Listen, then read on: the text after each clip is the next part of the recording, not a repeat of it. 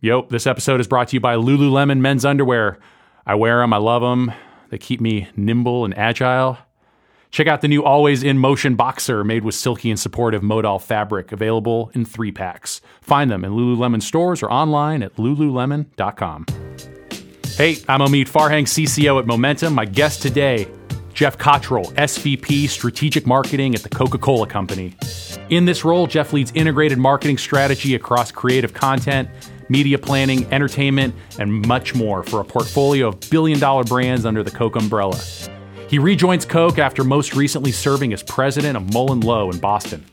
Geoff spent the early part of his career at Procter & Gamble. He later spent almost nine years as the CMO at Converse, where he helped the Chuck Taylor All-Star become the number one selling sneaker in the world.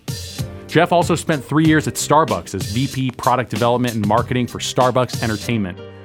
This is Geoff's second term at Coke. He worked for the company from 96 to 05 as Worldwide Group Director of Entertainment Marketing. He chaired the Grammy Foundation. He's a board member of the College Football Hall of Fame. He has fought and won alongside many of the greatest creative minds in our industry. If you've worn shoes or drank hot or cold beverages in the last two decades, his work has very likely touched your life positively. This is Geoff Cottrill and I talking to ourselves. Where are you from? What'd your parents do? Oh gosh, I grew up in Tampa, Florida, um, and my mom was just the greatest mom in the world, and still is. She was always home and always around and always with us. And my dad uh, used to uh, own a PVC pipe company, a manufacturing company, uh, and has been in and around that business for for for a very long time. And both of them, I mean, I couldn't be any luckier than to have the two parents that I've had. They're the reason. Honestly, I, am grateful every day. I'm, they're the reason I'm sitting here right now. Was he a salesman? He was. He yeah. started as a salesman, and then he and a couple guys bought the company, and uh, and uh, I worked there from the time I was 15. I worked in the uh, in a manufacturing plant, and my uh, title on my card, my punch-in card, was maintenance helper. And uh, I did anything no one else in the plant wanted to do, I got to do. So my dad taught me at a very early age the the value of hard work and uh, and the understanding of, of you know, what hard work can get you. Doing the jobs no one else wants to do can be a very successful career strategy. Yeah, it, it, exactly. And it was it was it was really fun. I learned a lot. I met a lot of really nice people, and and uh, I wouldn't change a thing. Uh, what were you into growing up? What did 12 year old Geoff want to be when he grew up? I played soccer. Uh, I was a soccer fanatic. Um, I played, I started playing, I guess, when I was around 10 or 11. Um, uh, we had at the time in Tampa the Tampa Bay Rowdies, and it was the first iteration of professional soccer in the United States. And you know, I idolized the guys on the team. And I played uh, through high school. I played club ball in college, and then I played until um, I just actually I'm in my mid fifties, and I just stopped playing like two years ago. Oh wow! You know what? When I interview people, I mean, I grew up playing basketball, and it was my entire identity. And then I graduated from high school and was like, so who am I exactly? Yeah. And you confront that. But now when I interview people, it's just it's I'm if I'm discriminatory in any way, it's like if someone tells me they took sports really seriously in high school, or better yet, if they went on to play in college, it's like I want to hire you. Yeah, and it's just right. because it's they, that's such a shorthand for telling you so much. It's like they're telling you in that moment, like I know how to be on a team, I know how to be disciplined, yeah. I know how to you know play a role, uh, I know how to be part of something that's bigger than myself. It's like those those principles translate so well into a career. Yeah, I mean, I, and I, I love the game, and that's why this past summer, the Women's World Cup, I was completely, you know, captivated by by it. It was such an important cultural moment, not just for soccer, but but for women in the United States. And I'm the father of two daughters, and you know, when you see our women's team raise the cup, it's a proud moment. You know, the world's going to be a better place yeah. uh, as a result. Um, at what point did marketing start to reveal itself as something that you might be into? Well, so I went to Florida State, and uh, when I graduated from Florida State, I really didn't know what I was going to do with my life. And uh, I uh, went to a couple of interviews on campus, and I interviewed with Procter and Gamble. And uh, you know, w- in fact, when they called to interview me, I thought it was my roommate playing a practical joke on me. So uh, my first response was, "Yeah, nice. Uh, you know, this is this is not real." And they're like, "Oh no, no, it's actually real. We want to talk to you." So so I interviewed, I took the job. I worked for P&G for 11 years. I, I started in sales and then uh, moved in to do some other things, moved to Cincinnati. Yeah. And and I was taught the basics and the fundamentals of marketing and sales at an amazing world class company. And then I was offered the opportunity to come to Coca Cola um, in 1996 to lead motorsports marketing for us. And that was really, as I left kind of the brand world at P&G, the very strict, structured brand world, and stepped into a new role at Coke. It just uh, everything just sort of started going going a new way. I was lucky; I had a, a boss named Steve Koonin, who now is the CEO of the Atlanta Hawks. Um, that guy, you know, kind of took me under his wing and taught me how to think uh, creatively, and uh, I'm forever grateful for. That's that so, guy. that's the thing you don't realize. Those fir- that first big job, or maybe even that second big job, is like you are absorbing things and you are learning sort of methodology that you you can unlearn for better or worse. And so it's if you can get in in that first job and just be lucky enough to be exposed to the right mentorship or the right company culture, like Yeah. it is going to set your path. So did that happen? Sort of was that a mix of Procter and Gamble and Coke where that happened, or did it really happen in earnest once you left Procter and Gamble? No, I mean I think I, I'm grateful for my time at P&G. P&G was a was an amazing time. I learned, again, I learned how to work in a big company. Uh, you learn how to apply the skills that you learn on playing sports in terms of being on a team, and it's not really individual based. It is, but it isn't. Um, so no, but but I will say I, I was at Coke then for nine years. Uh, I had an amazing time. I learned so much, and then I actually left Coke and I went to Starbucks for three years. After that, I was with Converse for nine years. Then I ran an advertising agency for, for a year, which we can get to later. Yeah. But then I came back to Coke, and I and I feel like Coke is the place where I got my marketing wings, and it feels like you know it's a, just a great place to be. Your first run at Coke is roughly 96 to 2005 as group director of entertainment marketing. I'm thinking about entertainment marketing in 1996. I mean, we barely have the internet at that point. We didn't What did internet what did point. internet mar- excuse me, what did entertainment marketing look like at that time? Were you able to sort of get what you wanted out of it? Yeah, well, we didn't really have an entertainment marketing group. We'd spend a lot of time and money in sports because sports was very organized and there are leagues and teams and players that sell their rights to companies Right. that were easy to buy. And entertainment was a lot more messy. And I was actually doing a different job and just started on the side, work meeting a bunch of people in the music industry. When I was a little kid, my dream was to run a record label. It's a super weird dream, but it was my dream when I was 13. Yeah.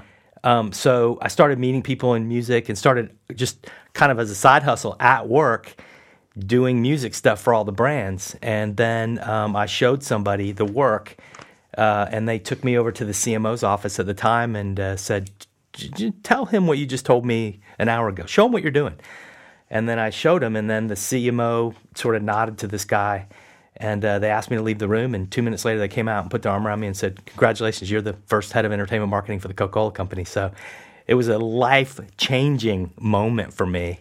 Um, and, you know, I got, I got to work in music, film, celebrity, TV, all different kinds of properties. And it was, it was a great learning experience for me. It started out as like it almost sounds like it started out as like you were like I find that when I tell people I work for Coca-Cola, they'll take my phone calls. It's amazing. You know, maybe I'll just make some phone calls. And it's isn't it amazing? You just start kind of following your passion. Yeah. And you don't even know where it's headed. And all of a sudden, you know, a new role is forged. Oh, it was it was it was incredible. I mean, I remember sitting in Jimmy Iovine's office for the first time, and uh, just wide eyed and freaking out that you know this is a guy that started Interscope, and you know he, he- I just remember talking to him, thinking, how the heck did I get into this room? This Yeah. is amazing. The music industry, I think, is uniquely intimidating. the personalities are really big. Early on in your career, when you're interfacing with some of these like these names that you you know you know but you've never met, did you have a hard time keeping your cool and not appearing intimidated? It's funny. I've never really had a hard time with that. I'm ne- I've, I'm not really ever starstruck.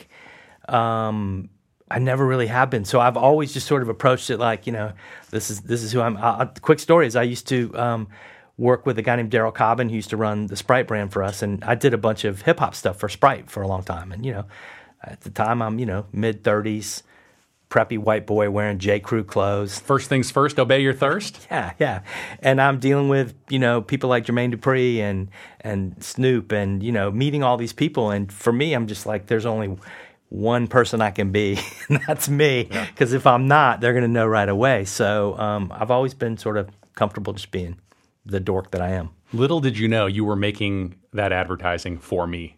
I was the I was the target audience, so I. I know it well. Yeah, yeah. Um, no, I, I, I to to not be rattled and not be intimidated around celebrity actually is a skill. I feel like with these guys, it's always like for the duration of time, you can treat them normal, have a conversation about what's for lunch or like what we're doing, and just treat them like a family member would treat them. You know, there's this great energy, and the second you break from that, and start acting like you know when you're in your car and a cop pulls up and you're not doing anything wrong, but you just feel different, like you know, and th- you can see it on their face. It's like, oh man, we were we were normal humans for. I got to be a normal human for five minutes, and then this guy, he just had to tell me that he's, hey, I just want to tell you, Snoop, like I'm a huge fan, and Yeah, that first yeah. album, it's like. You know, and it's you. You feel obligated. You want to share your love with them, and they Yeah. understand that. But at the same time, it, it ruins whatever you know, whatever you developed with them. For, for for sure. I mean, look, they have the same hopes, fears, dreams that we do. They just have a different job. Their car runs out of gas. They got to take their car close to the dry cleaners, just like we do. So it's uh, I've never been really affected by it. In fact, some there's there's one uh, musician, one band. Uh, ra- I'm a huge Radiohead fan, and I've had the opportunity three different times to meet Radiohead, and all three times I've said no. And the people that uh, their manager said, "Oh, come on, I'll, I'll introduce you to the band. They're downstairs in the studio." And I was like, "No, I'm good. I don't want to meet them." And he's like, "I thought you were a fan." And I'm like, "I am a huge fan." He's like, "Well, then why don't you want to meet him?" And I'm like, "Cause I have absolutely nothing to say to them that hasn't already been said, Right. and I don't want to go down there and tell them how much I love their music because they don't need to know that." So the guy, I remember the manager just looking at me like, "You're like, I can't believe you don't want to meet them." I'm like, "I don't ever want to meet them because the, the, I would probably would fan out on those uh, on those guys, but everybody else I'm pretty pretty cool with." It makes sense. As a kid, I was big on like if I saw a celebrity, I wanted a, I wanted an autograph. Yeah, like, right. What am I even doing with these autographs? You know, a, a pencil, a Jason Kidd penciled autograph on a piece of scrap paper from Foot Locker. But um, you get older and you start working with celebrities, and you realize like the greatest gift you can give them is to not approach them with something that's not that's not um, relevant to their success or to their business. Like, Exactly. Um, that's the yeah. You gave them the gift, and and they remain sacred in your heart. For sure. So from Coke to Starbucks in the mid 2000s, now we have great internet. Um, now we're starting to see the proliferation of branded entertainment as we know it today. When you're working at a company like Starbucks, that was, I mean, so beloved at the time. Um, does the brand love permit you to take risk and pursue creative ambition, or, or in a weird way, does it almost hinder you because your job is almost like don't screw it up? Yeah, no. So we, at- when I went to Starbucks, we were just starting kind of the entertainment team and division, and they had bought a, a small chain of record stores called Hear Music. Yeah. And it was at a time when the digital music was really on the rise, but there was still a huge group of people that were, were still buying CDs. And we knew at Starbucks that we had those people that were still buying CDs, and we had millions and millions of people that came into our stores every day. A lot of people, the, the number one question that used to get asked from a barista is, What is the song playing? Right. So we, we, we put a system in place to identify that. But we also thought these are really busy people. They uh, trust us from a, a coffee standpoint or from a culture and third place standpoint. They're always asking us about the music we play. We could probably sell music. So we started by making compilations, and you'd be surprised. Like our Christmas compilation or holiday compilation would be one of the top. We, we didn't chart it because it wasn't SoundScan didn't track it, but it would be one of the top three or four records of the year in terms of total number of units sold. It was enormous. So then we kept going and we thought, well, gosh, we can sign artists directly. So we signed, we did a record deal um, with Herbie Hancock. We did a record deal with Paul McCartney, Joni Mitchell, James Taylor, where we did sort of a revenue share. We were the we were the label and the distributor at the same time. So an absolute thrill to be able to work at Starbucks, realize my dream of wanting to run a record label, and get to work with people like Yeah. Paul McCartney and James Taylor. And, you know, talk about a moment when you got to keep your cool. When Paul McCartney walks in the room, you have to, you know, it's difficult not to be like, oh my gosh, you're a Beatle. But, you know, but we recorded a record with them, and it was, it was, it was really fun. So it, it was really at the intersection of when digital music was really exploding and physical was sort of dying out. We wrote it till it sort of died out. Well, I mean, it's we look back now, and and the idea of Apple Music and Spotify and subscription based music seems so obvious. It's like it seems so inevitable. The era where you were thinking about this stuff, the smartest people in the industry were pounding their head against a table trying to figure out you know what went wrong and how to make it right and is this the death of music and so what an interesting time where starbucks was playing this role where it was exploding in culture they were popping up everywhere Yeah. and it was in a lot in a lot of ways. I mean, you're right. Starbucks was sort of the last record shop. I, I probably bought my last CD at Starbucks. Yeah. I'm thinking I bought Common Electric Circus at Starbucks. That's probably the last CD I bought. That's amazing. That, Yeah. That's awesome. But you're you're right. I mean, you think about it, the the music industry did this to themselves, right? They didn't they didn't embrace digital music early enough. Um, they were putting out albums and they were selling them for eighteen dollars, and there was one good song. Yeah. So if if you are uh, in consumer products and you make uh, like if I made a case of Coke and only one of them was good and I charge you twenty dollars for it, you probably wouldn't buy too many more, right? Every Coke needs to be good. Everything needs to taste great. And there was this process where they were just pumping out these albums with one good song and eighteen dollars for one good song. It's going to drive people to well, maybe I can I can go get this over here for free. So they didn't embrace it soon enough, quick enough, and it took off on them, and they they struggled for a while. And I think that labels and the digital providers are back in balance now. Yeah. But I mean, ever since then, the the, the big label has not been anywhere near as important uh, as it once was. The Spotify's and the Apple Musics are the powerhouses. Yeah, people people are protecting their agenda, and then people are also protecting, you know, their passion. I mean, you talked about growing up, and music it was and is your passion, and part of that passion is your experience with music, which is the, you know, the needle on a record, or for me, in my case, the popping in of a tape and it flips by itself, Yep. and listening to the whole thing beginning to the end, and the one hour experience. And yeah, I've heard the single on the radio, but there's there's such a depth Yeah. of of art on this thing that you can't know unless you unlock it yourself and invest that time. And that is not the music experience anymore. No. Did you feel at that time like you were meeting with record executives who were just stuck in this old nostalgic way of thinking about the music experience? There, there were a number of them that were sort of stuck in the in the way of continuing to, you know, we're going to fight this thing till the end. And then there were people like Jimmy and others who saw the future early. Yeah. Um, and to think that Jimmy Iovine, who started Interscope, that then went on to ultimately run Apple Music one day, was you know it was was clear that this guy had a vision from from the minute the minute he saw the iPod, he knew Yeah. what was going to happen. Everyone talks a great game about embracing change and not being afraid of change. Everyone knows the right things to say. Yeah. To actually, you know, in the case of Jimmy Iovine, that means like set down your entire legacy and everything everyone's ever known about you and chart a new course. That is not such an easy thing to do. No, not at all. Not at all. Uh, so Converse is your first job as CMO. Uh, I'm fascinated by that position. It is a very rare position. It comes with, on the one hand, a lot of power and freedom to push the envelope, and then on the other hand, you know, a lot of difficult expectations that need to be met on a very short, sometimes unreasonable timeline, Yeah. uh, and difficult politics to navigate depending on the company. Um, when you first take that job, do you ever do you do you aspire to be fully prepared, or is there just a trial by fire period where you have to accept like I don't know what I don't know going into this job? That is such a that is such a great question. So I will tell you that um, when the recruiter called me and I was sitting at Starbucks and asked me if I'd be interested in the job, you know, I was like, "Holy cow!" That I, I couldn't even speak. I was like, "Absolutely, I, I, that's the perfect job for me. I would love that job." So the day I remember the day that I started sitting in my office thinking, "I have absolutely no idea what I'm doing, and I am so underqualified for this role." So I better just keep my mouth shut and ask lots of questions and really understand what is going on and learn my way into this job. My recruiter, two or three days before I started, told me not to unpack my bags. She's like, "You won't be there. You'll be there a year."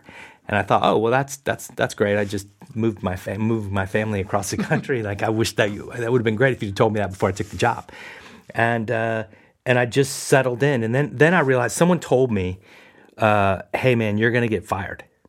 All CMOs get fired." And I was like, wow, that's that's a okay, that's interesting. Like, wow, that's kind of scary. And I thought, okay, all right, so all CMOs get fired. So okay, so I know how the the book is going to end. I know the last two words of the book. If if it plays out the way I've been told, the last two words are you're fired. So cool. So I'm on page one.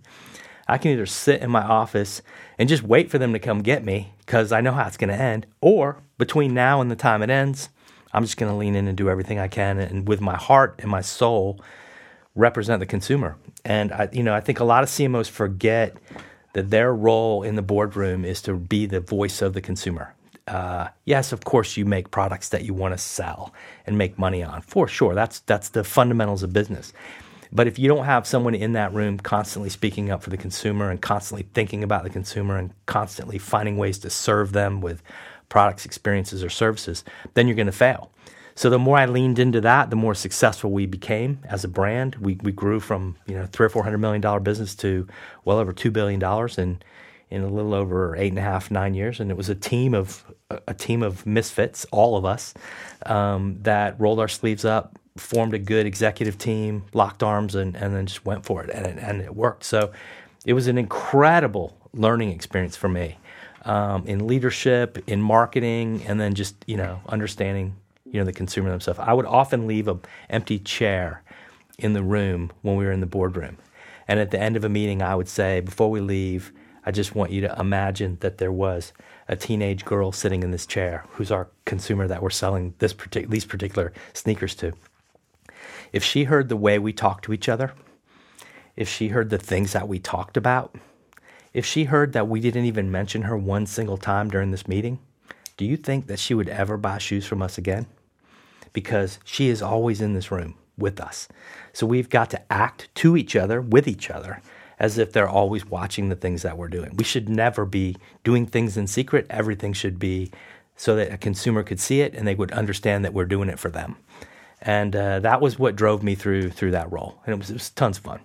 I mean, you, I, I assume that you know over the first couple months and over the first couple years, you talk about ask a lot of questions. You know, you you even took it as far as to say keep your mouth shut. But on the other hand, it's like, well, they haven't hired me to keep my mouth shut, For so sure. I need to learn. When you enter a company like Converse, it's like there is a culture in place and there is a way of doing things. You know, in some ways wonderful, in other ways problematic, and and I guess it's a question about commerce, but it's a question about taking any new job, especially at a mega brand, which is, you know, to what extent are you thinking about, boy, I need to I need to get up to speed. I need to learn this culture. I need to be like them to a certain extent. I need to learn the language of this company versus they hired me for a reason. You know, I have a brain that's unlike anyone else here. That's why they hired me. And it's the learn how to be like them versus they need to learn how to be a little bit more like me. Like, is are you thinking about it that binary? I don't know that I think about it that binary. You, you think uh, they brought you in for a reason, yes, but in most cases, the companies that bring a CMO in are not like out of business or bankrupt or they're, you know, so they're doing some things right. Right. A lot of CMOs make the mistake and they come in and they think, all right, I'm changing everything, like everything's going to change because there's a new sheriff in town, and those those are the ones. If you track time, those are the ones that get fired in less than a year because they come in, they disrupt too much, they don't understand what's working, they don't look at what's not working, they don't ask why it's not working. You know, they uh, you can you should never come in and assume that that just because something's not working, that the people that are working on it haven't thought about the same solutions that you're trying to present. So you got to understand like, have you thought about this? Yeah, you know what? We tried that, and A, B, and C happened. Oh, okay, great. Let's dig into A, B, and C, and then just try to push the culture ahead. So yeah, you want to put your own stamp on things for sure, because that's your you're in there to lead, but you're also in there to be led. Um, you know, if you you're a CMO and you manage a couple hundred people, then your job is really not to make the ads. Your job is not to approve the copy. Your job is not to decide what is the out of home board right or not. Your job is to lead and provide direction and vision, but then like provide the necessary tools so that your team can get their jobs done. You're not in there to do other people's jobs. You're in there to lead the marketing organization. And many CMOs, I think, come in and think, well, I can make the advertising better. Let me do this. And it's like, no, no, no. Make sure you have the right people that know how to make advertising or know how to do digital or know how to do experiential. Put the right people in place and then just let them do their jobs. Yeah, it's this sort of hero complex. I love what you said too, and I've heard another CMO say like, yeah, they, of course something is broken, otherwise the the position wouldn't have been open. But there's things that are going wrong. There's also a lot of things that are going right here. And do you really think that your diagnosis hasn't been thought of or discussed by other people here? And and what the CMO said to me was like, I wonder if you agree with this. Is in fact one of the great powers and freedoms that you have as a new CMO is to say out loud what a bunch of really smart people there are thinking, but maybe didn't feel emboldened to say themselves. Yeah, exactly, exactly. We, I mean, we found all the answers to uh, to growing Converse inside the house. We had a great agency partner in Anomaly; they helped us tremendously. But it was just we had the right we had these people that just loved the brand and had a passion for what they thought it could be, and then we just started asking consumers what they thought it should be, and they told us, and then we responded, and it worked. Yeah. And then the great sweet irony is that once you accept your greatest fear that you're going to get fired in one year, you actually rewrite the end of that book. You last eight years. Yeah, Would almost you nine. say? Would you say almost nine? Would, would you say the the creative high point was was rubber tracks? Oh my gosh, we did so many great things that no one knows about. Yeah. That uh, I mean, we did. We had a three artist, one song platform, and we brought people like you know uh, the Gorillaz, James Murphy and Andre 3000 together and created music and then distributed it with music videos and all that. That was super fun. But Rubber Tracks was certainly a a, a moment of reflection for all of us.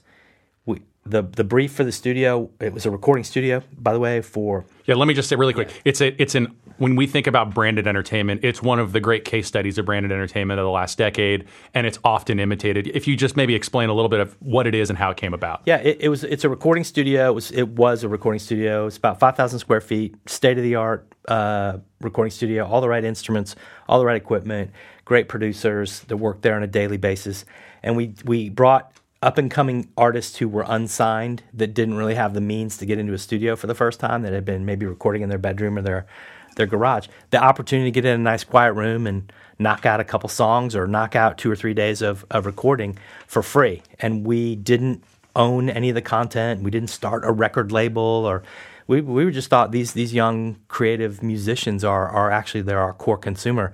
These kids have been wearing our chucks for a long time and we should say thank you to them.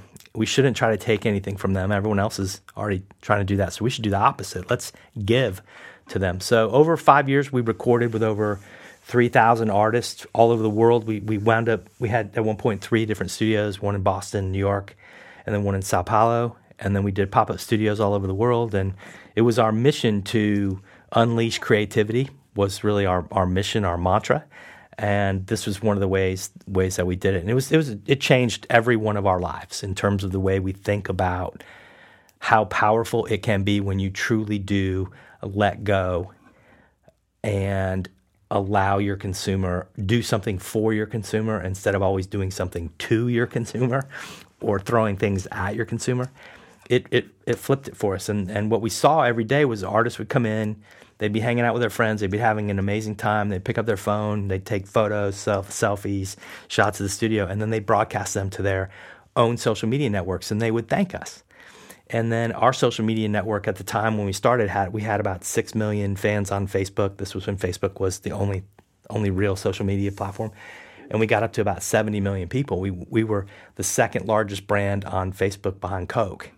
And we spent no money promoting our stuff on Facebook. It was all through other people more or less saying thank you and posting the music that they had they had recorded at our studio. So it was it was a social experiment in believing that if a brand does something pure and honest for their consumer, that they would probably pay you back in, you know, 10x by by always saying nice things and having good feelings about your brand. So that was the one more brief for the studio was was karma. Yeah. Uh, that was it. I mean, you talk about letting go and you talk about you use the word probably there because you don't know. And the difficulty with an idea like that, and this is a recurring theme, you know, with with any agency and any company is there's lots of great ideas that look great on paper, that look great on slides, and then someone asks the question in the room, well, what's the business case for this? You know, how many shoes will this sell? Yeah, What can you assure us? Yeah. And um, and there's bullshit answers to those questions. but are. There's there, there aren't always great real answers to those questions. And maybe sometimes everyone in the room is looking for a bullshit answer because they just want to make it Yeah. and they need to check the box. Like we need to come up with a business case, even if it's Yeah. unsubstantiated.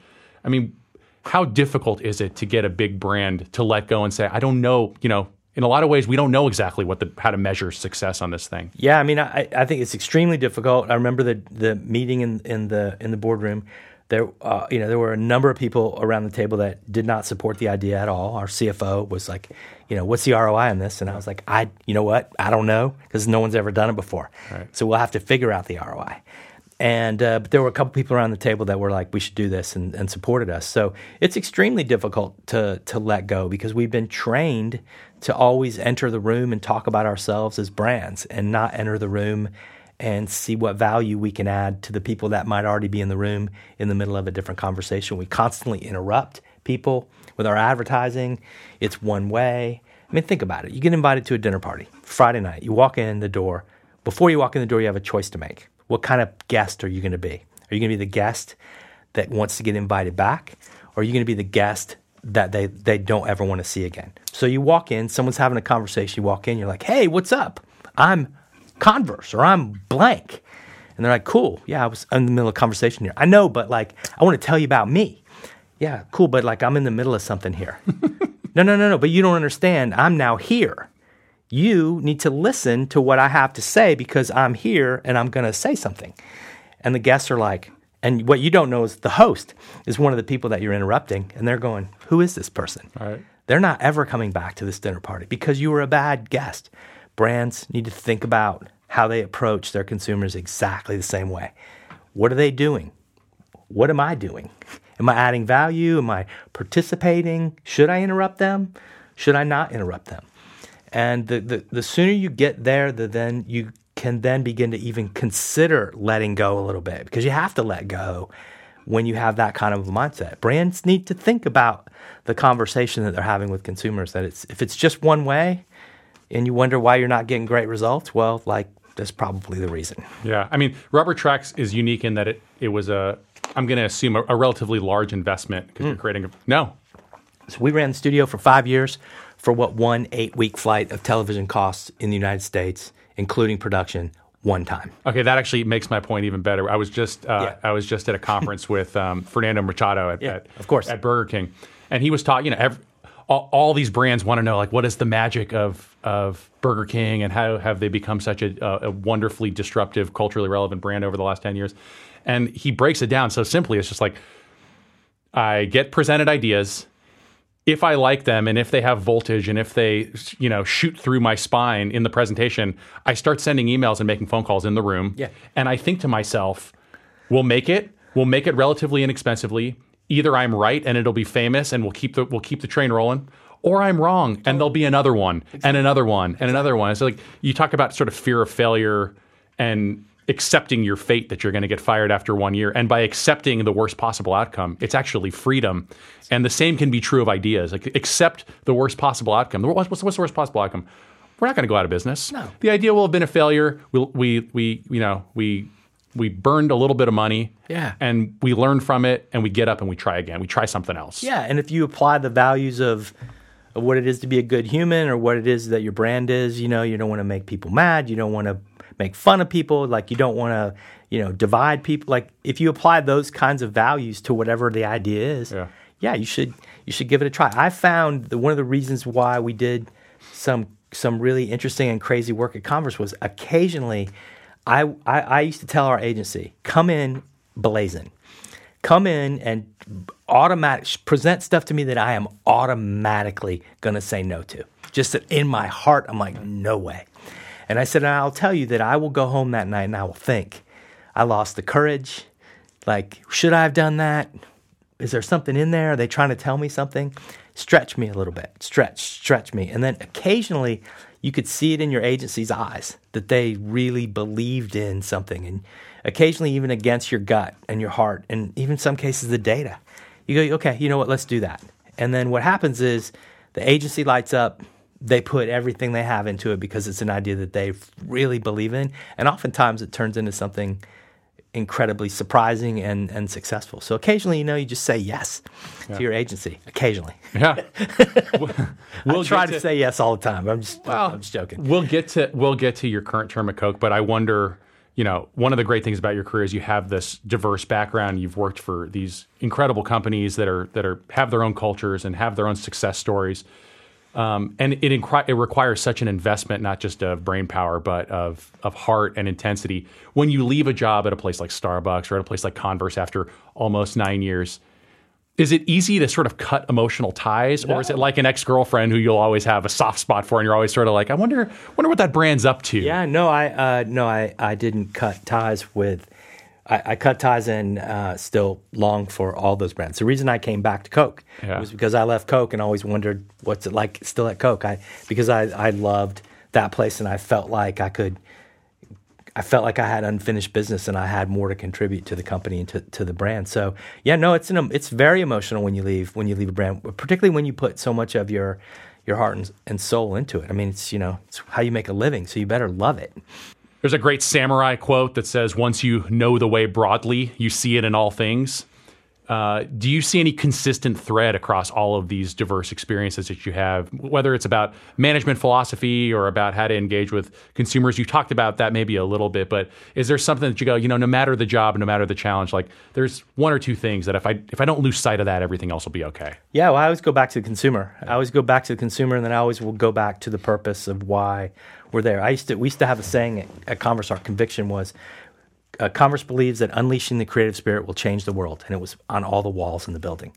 And it was a had nothing to do with sneakers. And any time that I got kind of wound up and caught up in something, and and I had a riddle in my head, I would go stand in front of this giant chalkboard, and it would I would just stare this stare at it and and think about how I okay this should answer my questions. Same thing with Coke. I mean, we are you know we are here to refresh the world, provide moments of happiness and optimism, you know, and add value yeah. to like so we, it's out of the it's out in front of the Roberto Goizueta Auditorium, and no joke, I sometimes get out of my office when I'm struggling with something. I go and I stand in front and I read that. I read it, yeah. and it reminds me why we're here to refresh the world. That's very inspiring. Well, no matter where you work, working at Coke yeah. is is unlike any other marketing job in the world. I mean, in some ways, Coke invented modern advertising. Um, you know, over the course of the last century plus. So you return for a second term. Does it feel like, you know, slipping on an old pair of boots? Does it feel like the company you left, or does it feel like you're actually in a lot of ways, you know, starting at a company that you, you don't recognize all that much? That's a that's a, a, a great question. I was very nervous coming back, wondering what what was the an- what was the answer to that question was going to be, and I found it to be exactly the same and completely different in every moment. So it was a juxtaposition of wait a minute, I'm in the same room I was in 15 years ago, different people talking about some of the same things. So, um, but yeah, I mean, there's some great, great things about the Coca Cola Company and working at the Coca Cola Company. You know, our brands, we've got ridiculously smart people. Like you, I, when I look around the table in an average meeting that I'm in at Coke, and I think about that versus other places I've been, the caliber at Coke of, of talent is just it's it's incredible. Um, and then, you know, I came back because I, I, I studied some videos, I did a lot of research, and James Quincey, the CEO, was is really pushing the company to to transform itself from just a sparkling beverages company, which is our heart and soul and always will be, to a total beverage company to think about consumers and the fact that they drink eight drinks a day, and currently our company gets one of those eight drinks and that there's massive, massive upside opportunity for this place to not only continue to grow our core brands like Coke and Sprite and Diet Coke and Coke Zero Sugar, but to also invest and grow brands like Smart Water and uh, Vitamin Water and you know a, a number of our other brands. So it's an exciting place to be. It's like I said, so it's completely the same and completely different. And the completely different is that we have so many new brands, so many more brands uh, that we're trying to to get in the marketplace. So I never, I've not once had a boring day at Coke because like you're working on four or five different brands on any given day, and it's it's fun, it's exciting. Yeah, I mean the layman hears Coke and they go, okay, so you're you're constantly thinking about the the marketing of of Coke Original. Yeah, and in fact, it's like it's actually the thing I'm sort of most fascinated by by your job is I mean you could work 20 hours a day and there would still be work left on the table at the end of that day just because there's so many brands they're billion dollar brands they're each carving out their own space in their own lane yeah. not just within the category but within the building i mean there are there are products that overlap within the building i mean do you do you have a system of prioritization or do you just kind of approach each day as like where am i needed and kind of solve problems as individually as possible to do what's best for it's each brand kind of it kind of has to be a mix of both and yeah. we have our big big priorities that we're trying, our big initiatives that we're bringing into the market or that we brought into the market that obviously need a lot of focus. But you realize in a job like this that you can't you can't manage every detail of every single thing, and you have absolutely the only way to be successful in a job like this is to trust your people. To, to have good people around you and to trust them and allow them to do their jobs. Because if you find yourself trying to do somebody else's job, Therefore, that means you're not doing your job. Right. And so, yeah, I mean, there's never, you never have a day where you're like, I got everything done. Nope, there's nothing to do tomorrow. There's every morning the sun comes up and we've got to get right back at it. We're not entitled to the success that we have or that we've had. We, we're not. We're 133 years old, but we're not entitled to success. We have to earn it every day. And uh, I think having that mindset of getting up in the morning and thinking, okay, how am I going to start my day? I'm going to start my day by thinking about the consumer and how we're going to serve them with lots of different brands. Yeah, that that mean- kind of guides me through the day. I mean, if you if you were an SB, SVP of just one billion dollar brand, that that in and of itself would be a worthy challenge. And so it's just a very different type of job. And you're right. I mean, at the end of the day, it's there has to be a chain of command. What I love about Coke, I mean, you know, as a as a as a creative director at, at heart, you get to go and experience so many different corporate cultures, so many different types of clients and client cultures. And sometimes, as we talked about, it can be intimidating. That you know, when you first walk into Coke, my days at Crispin, I remember I'd fly in for meetings for Coke Zero, and it's just like you can kind of, you know, you can hear the ghosts Right. of decades and a century of great advertising that shaped the advertising world. And you feel like it's. I almost feel like it must be like a Saturday Night Live writer. It's like it will not be helpful to you if you're thinking about like John Belushi and Dana Carvey and Will Ferrell while you're trying to write a sketch. It will paralyze you. And the same is true when you walk into Coke. It's like don't be thinking about Mean Joe Greene. You know, if, if, if your story is a book and you're writing chapters, Yeah.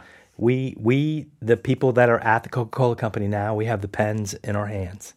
And it's up to us to write the next chapter of history. Yeah. It's to respect and not uh, soil our past in any way. It's to bring that forward, but it's to bring it forward in a modern and uh, a way for today's world and to write our own chapter. We have a massive opportunity every day when we come to work that there's that blank sheet of paper and what we do, what we write, if you will, it becomes the the, the next chapter. So we got to leave this place better than when we found it, and that's we found it in great shape. So it's there's a high level of pressure to maintain and and to grow and to keep the reputation of the brands and the company, you know, in a, in a good in a good place. Well, what what makes that easier, I think, is once you get over that sort of ghosts in the hallway phenomena. Everyone who works at Coke, for the most part, at least everyone that I've interacted with, like they're all former agency people. A lot, And so once you get past that, it's like these are my people. Totally. Between Converse and your return to Coke, you were president of Mullen Lowe. Yes. And I mean that seems like your first big foray onto the agency side. Uh, how did that experience kind of change you once you returned to client side at Coke? Uh, it was a great experience, first and foremost. I was there a year. Um, I think a couple of months in, I kind of realized that maybe my skills were better suited on the client side, just because I'd been a client for so long. Yeah. And um, I met some amazing people at Mullen Lowe. I learned a ton about how an agency works, about how an agency makes money, uh, how their staffing structure works. And I'm now a better informed client. I also saw uh, and was in meetings at two o'clock in the morning when the creatives hadn't slept, you know, two days, and they were had stuff all over the walls, and they were getting ready for a presentation. And then the next day, a client walked in and just sort of blew off the idea, and didn't take the time to realize that maybe a lot of work went into just that one page Right. uh, in the presentation. So it gave me uh, an insider's view and much more appreciation for the work that it takes for an agency to help a client, you know, realize creative ideas. And and I was a little shocked at how many clients were were disrespectful to the creative process and all the work that had gone into whatever meeting we were in at the moment. I was I was very surprised. I think that if the if America's the world's corporate CFOs knew how badly some of their CMOs treat their agencies and how the agencies then don't like you pay the client CMO pays the agency a million dollars and they treat them really bad, they get exactly what they pay for. Yeah. If they if they give them a million dollars and they treat them really really good, they get more than what they paid for. And I would say that there are so many CMOs wasting money because they're treating their agencies not like their partners, but as a vendor or somebody who works for them instead of somebody that can give them context and a different way of thinking. Um, and it's I, that was the greatest learning for me was woo wee wow I'm going to be a way better client. Yeah, this toxicity of like, I mean, I've, I've I've seen it, you know, and I've witnessed it. Of like, it feels like this relationship is this brand is paying to a, to be abusive to, to this company, Which is ridiculous. and it ladders up. It tends to be, you know, and sometimes it's the, you know, like I'm guessing that might be that might have been what it looked like at Blockbuster Video.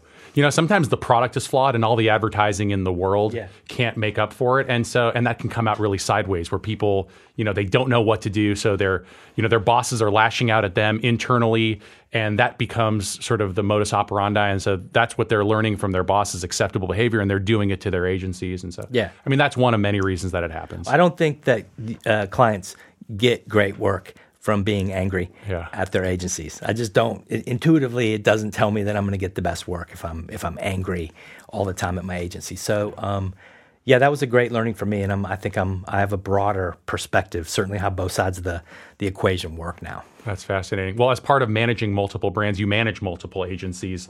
Uh, sometimes agencies are asked to join forces. Sometimes agencies are after the same jump ball. It just comes with the territory when you're working for large brands that employ multiple agencies. Um, what is your expectation of agencies when it comes to collaboration? Yeah, it's a good question. First and foremost, I think as a client, you've got to trust your agencies. You've got to give them clear direction, trust them, and you have to expect honesty. And you have to hold them accountable for being honest to you. Uh, many times we pay agencies and then we, we get mad at them when they tell us the truth. Uh, we need you to tell us the truth because we are so close to our business and so close to our brands, no matter where you are, at Coke, at P&G, anywhere you are as a marketer. You're so close to your day-to-day work that you lack context sometimes. Right. And an agency can come in and give you that context and they can say, hey, you're thinking about this. No, no, no. Like you need to listen to us. So you need to trust them. You need to require honesty. And then the minute they're not being honest with you, you need to let them go. Like it, that should be the core. That should be the fundamental agreement between a client and agency. You lie to me, or you tell me what I, you think I want to hear, then we shouldn't work together anymore. Because we're actually paying you to help us express our brand in the world that we might not understand as well as you, or you might have a different understanding and a different way. And so, first and foremost, I think you have to have trust and honesty. Second, then you have agencies that are specialists in different things. And when you're trying to get one initiative to market and you've got two or three or four agencies in a room, we bring them together. We have an agency council council uh, process where we bring all of our agencies together. They get a brief on a project. We expect them to work together. We've seen agencies that on the street would be fierce competitors, be in conference rooms and and collaborating and working together and making ideas better. So. Uh, when it works, when agencies come to the table, give us honesty, and then are willing to to to work uh, on a team, then they tend to be successful. You know, working with us. I always like to make the joke like if the agency relationship is being ma- managed by two mid-level account directors, it will be like spy versus spy, where they're always trying to sort of blow each other Definitely, up. definitely. When it's at a very when the relationships are being cultivated at a senior level, Yeah. and the two agencies can see, oh, like these two CCOs, they show up to the same room and they have mutual respect for each other. Look at the way they talk about each other. Look at the way they're open to each other's ideas. Yeah. Well, then it just cascades down, and so like it really has to be at that senior level. at think- least that's what's worked for us. For sure. Think about it. If we all work together and we bring the best possible ideas and concepts to the marketplace and they work for consumers, they make consumers happy, they make consumers consume more of your product, our business grows, then your business grows. Yeah. If you come into a room and you're not collaborative and you're disruptive and you're fighting against it, and we bring an idea to market that doesn't work, that consumers don't love, that consumers don't ultimately purchase our products, we all lose. You lose too. Yeah. So it, it, it's in everybody's best interest to get in the room, forget where you came from, you know, and but bring the expertise uh, uh, from the place you're from, and and and you know, collaborate and deliver. You guys have been on a roll lately. Uh, my personal favorite being the partnership with Netflix to revive New Coke for Stranger Things season three. Uh, like we've talked about it. I mean, this is a hard job um, where it's really hard to do something that makes a legitimate dent in culture. How gratifying was it for you to see that idea sort of light up the press and social media like it did? I I mean, I, there's a so first of all, there's a, a big group of people that worked on this, Yeah. and we were all, I think, you know, initially it was a small group of people that would sort of look at each other and think, I can't believe we're even thinking about doing this, and then, uh, you know, we have uh, our leadership at the very top of the company is very courageous. We took them the idea and and uh, and they supported it right away, and so we we had been on a journey when I I first met James Quincey, and James would tell me, and he'd tell Stuart Kronauge, who who runs our sparkling business, you know, how are you thinking about things like Netflix? How are you thinking about the the the platforms where people are spending a ton of time, but there's no advertising. How, how are you going to integrate yourself into that? So we had had a number of conversations with Netflix, and we weren't really finding the right thing because we, we just didn't want to plunge our brand into something. And they, by the way, they won't let you. They actually called us and said, basically, are you sitting down? And we were like, yeah, what's up? And like, well, I mean, no, you, we really need you to be sitting down. It's basically how it went. And uh, you know, we just came from a meeting with the Duffer Brothers. This was Netflix talking. Came from a meeting with the Duffer Brothers, the creators of the show, and and they've got this idea. Season three is 1985, and I don't know if you've noticed, but the first two seasons, you guys have been organically integrated into the plot lines and into into the stories. And we're like, I know we have. It's been amazing. We haven't paid for it, but, but thank you. Yeah, keep it up. Well, yeah. So the third season is 1985, and uh, they literally said, you know what happened in 1985, right? And it was like, oh no, you're not going to ask us to do that. And they're like, yeah, well, the Duffer, we, we asked the Duffer Brothers, what could we do to to really make sure we market this thing the right way? And the Duffer Brothers, offhandedly in a meeting with their marketing team at Netflix, said, well, if you could get Coke to bring back new Coke, that would be amazing. So they called us and said, they, what do you think? And, you know, we initially, of course, said, you're crazy. No way. We'll never do that. That's no, absolutely. We cannot do that. No way. Like I said earlier, you immediately say no, but then you go away and you're like, hmm gosh, we kind of have to do that. so, um, you know, the whole team did it in in in secrecy, and uh, it was it was very fun. I, I, had the opportunity. I called Sergio Zyman, who's a former CMO at Coke, uh, and the the man responsible for launching Diet Coke back in his day, and the, and the guy responsible for New Coke, and ultimately left the company after the New Coke situation. Um, I called him the night before the press hit and said, I, I you know, I'm not sure if you remember me. I worked for you years ago. I was a little, you know, little tiny person in the organization, and uh, I said, "We're doing something tomorrow that I need you to know about." I said, "We're we're we're bringing back new Coke as part of this new strangers, this uh, Stranger Things thing, and uh, you know, it's it's a big deal." And he's like, "You're to do what?" I'm like, "Look, I'm calling you because uh, out of respect, we are not doing this to make fun." Of anything that happened, we're doing it because we're representing recreating 1985, and we just wanted you to know. And there was a two or three seconds of silence, and I thought, oh, here it comes.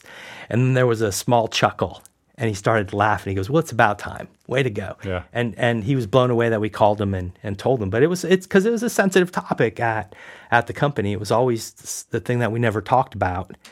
But then now, like again, I, I point back to James Quincey and him really evolving the company.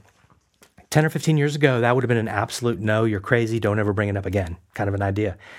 Um, you know, when it was taken to him and he said, yeah, do that. I mean, that's really a representation of a new company, a new Coca Cola, a new way of thinking. Yeah.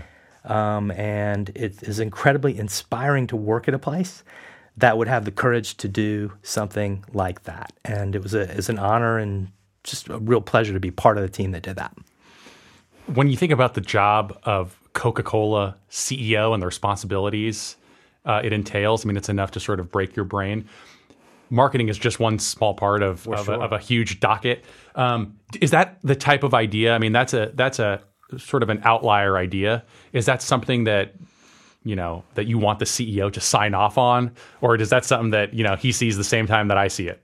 Uh, on, on, an idea like that, I think you kind of want to get yeah. the. Um, it was a very unique situation. I think you want to make sure everybody uh, knows, uh, and everybody first and foremost agrees and says it's okay to to do it. So, like I said, uh, it was uh, everybody at the senior levels of the Coca Cola Company when they were exposed to the idea all said well, you have to do this. I mean, it's 1985, and this, this, the the whole season is 1985 they're recreating recreating the year. If you Google ni- news 1985, like the, the, the an overwhelming number of search results are New Coke. Right. So for them to even reference 1985 without referencing New Coke would have been would have been inauthentic. So we we we felt like we needed to participate. When it comes to an idea like that, I mean, yes, there's a lot of stakeholders, and you're not the only decision maker. But in your role, you know, you have all these people you trust, but you know, you want to be brought ideas that excite you, and you know, you want business cases to be attached to them. But your personal taste is part of the job. There's no sort of you know um, un- untethering that from the role. So like when something like that comes to your desk, or maybe more broadly, just in your day to day of looking at work and analyzing work and seeing what does and doesn't excite you, you know, sort of what is your relationship to your gut instinct? Do you You know, do you have a firm trust of your gut instinct? Have you been in this long enough to know, like, you know what? Sometimes my gut instinct is betraying me. Oh, for sure. I'm I'm I'm wrong a lot, and I'm I'm fine with being wrong. In this particular case, it wasn't any one person's decision. Right. Uh, it was a you know no one person was going to make that call. We needed to make sure that there were a whole bunch of people that made that call together, that were were involved in it. And uh, you know, I, I like I said earlier, I try not to do other people's jobs. So I have people who are responsible for advertising. Uh, when they bring me stuff and they tell me that they like it, I might have a little tiny tweak here and there, but like that's their job. They're better at that than I am. So I trust that the ads, the the the content, the work that they bring me. When our connections and media team comes to me with a media plan, you know, I'm not a media expert. I know enough to be dangerous, but at the same time, I trust that they know what they're doing because they do and I, I trust them and I support their, you know, typically support their plans. So it's not for me, it's never really been about decision making. Like, uh, that, and I think that's a mistake a lot of young leaders make. I've got the decision. You don't have the decision. And it's like, no, no, if you're, if that's your mindset, I have the decision and you don't, then we're never going to get to a place where we're, we're realizing potential we hadn't even thought about. We need to figure out how to resolve conflict and work through conflict, but not make it about decisions. So I try very, very hard. I often fail. I sometimes fail to not ever make it about I I get the decision on this. I try very hard to let other people make the decisions. And if I have a problem or an issue, I will certainly voice it and communicate it and we'll talk about it. But ultimately I try to let people make make the call themselves. Yeah. A couple more as we wind down Yeah, here, yeah, quick ones. Sure. Uh, I like to ask, you know, what is a quality that you admire in another CMO or SVP, you know, outside the Coca Cola company that maybe you wish you had a little bit more of? Uh, oh, I don't know. I mean, I wish I had a little bit more of everything. I'm far from from perfect. I will tell you the things that I admire in in marketers are marketers that have the courage to try new things, to try to do things that have not yet been done. Marketing is a, a business of copycats. Uh, it is a business of buzzwords, uh, branded content, influencers, all that kind of stuff. And once the the term is thrown out there, all marketers chase that word and it's I I admire the ones that don't. Yeah. I admire the ones that that set their own path and have the courage to try to do things differently. And I've tried my best and I've often failed, but I try to be that kind of person more than if everyone else is already doing something, that means everyone everyone else is already doing it. And that that means there's probably not a lot of originality in the things that everyone else is already doing. So I always look for the quiet space and think, "Ooh, there might be something interesting over here." What have you seen lately that that made you jealous? Oh, jealous. That's a good. That's a good question. I, I'll tell you some work that I really admire. I admire what Wieden and KFC have done over the past couple of years, like to reinvent a brand and a category that was kind of pretty stagnant, and a brand that, in in all honesty, probably five or six years ago, you would think, "Wow, what? Who is that? What brand? Oh, that's such an old brand." But f- for them to reinvent the idea of the Colonel, for them to reinvent the idea of the Colonel, and it not just be one person and for their ability and courage to do some funny stuff and to push the envelope a little bit and then to evolve it to then back to product and to back to the things that they're selling i, I think they've done a really really nice job I, I have a lot of respect for the the folks that run the marketing over there at KFC. I think they're I think they're pretty smart. And the Burger King guys are, are amazing as well. I mean they're those guys are like, you know, they're they're very courageous. And uh, and I love that. But but the, in terms of a brand reinventing itself, I'd say KFC's been the one that I go, yeah, nice job. Yeah, I often say that that sometimes the quality of great advertising is it feels so obvious in hindsight, and Yeah. you know, and we, you know, when Coke. You know, new Coke and Stranger Things. It feels obvious in hindsight, but you took us through the journey of like, there's actually a lot of sensitivity around this, and there's backstory that people don't realize, and um, and so there's a process involved to to getting to an acceptance and an embracing of that idea.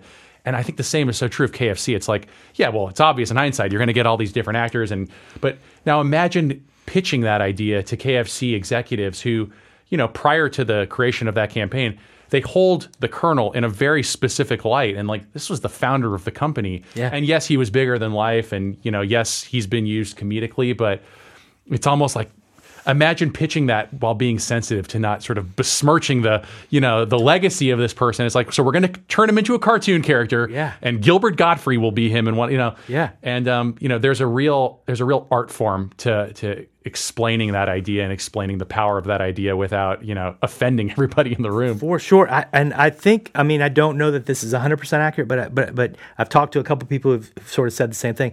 The initial concept was just to reinvent the Colonel, and then when I think when they got to shoot the first one or two, the Colonel that they chose was very difficult to work with. Right. So on the fly, they were like, we should change the Colonel, and then it became a much bigger idea. So I, I don't know for a fact whether it was in the original pitch that we're going to have multiple Colonels or not. But the fact that they've done that and in uh, in an unapologetic way has been you know it's it's fun to watch. It's fun to watch that stuff. you need i mean you just that that speaks to the role of luck you know in this business and like you stay at it and you get lucky in that case it's like you know what i mean i've never heard that story before but thinking about it it's like you know what if you pitch the idea as it currently exists probably no way to say yes to that idea Yeah. you actually need to sell something that's a little bit easier to say yes to and then sort of you know let let fate intervene and it doesn't feel like you know a boardroom of people are like yep we're going to create create sat- the saturday night live cast of Colonels it's just like it happens organically and we didn't make this one big decision Yeah. you know so And the fact that they're I mean they're not taking the, the world too seriously. Yeah. Like that's the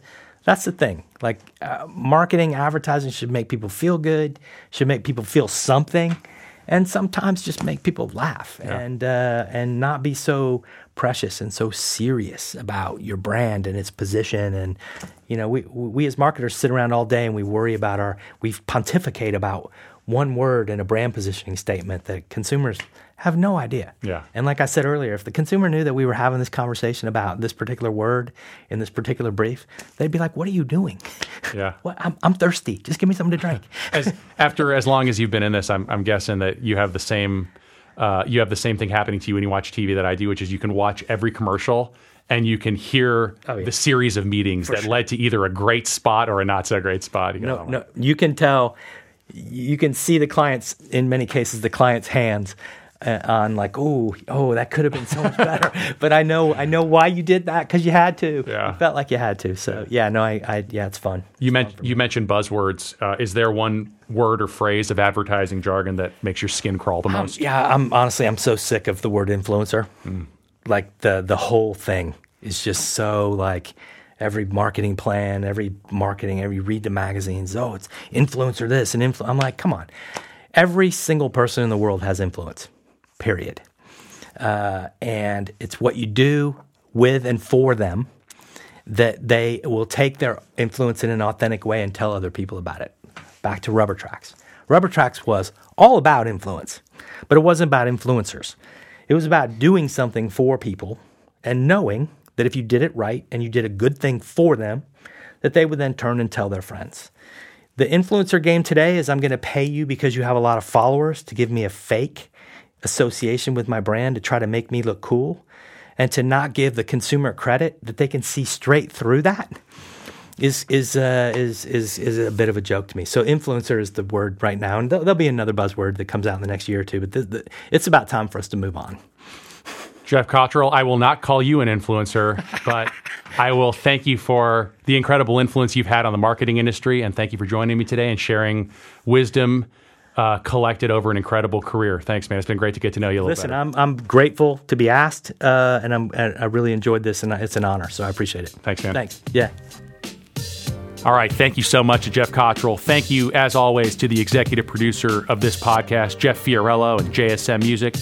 And a very special thank you to Acoustic, the audio post company who helped produce this podcast. If you're liking the podcast, please share it with a friend or colleague, subscribe, write a really nice review. And until we talk again, peace.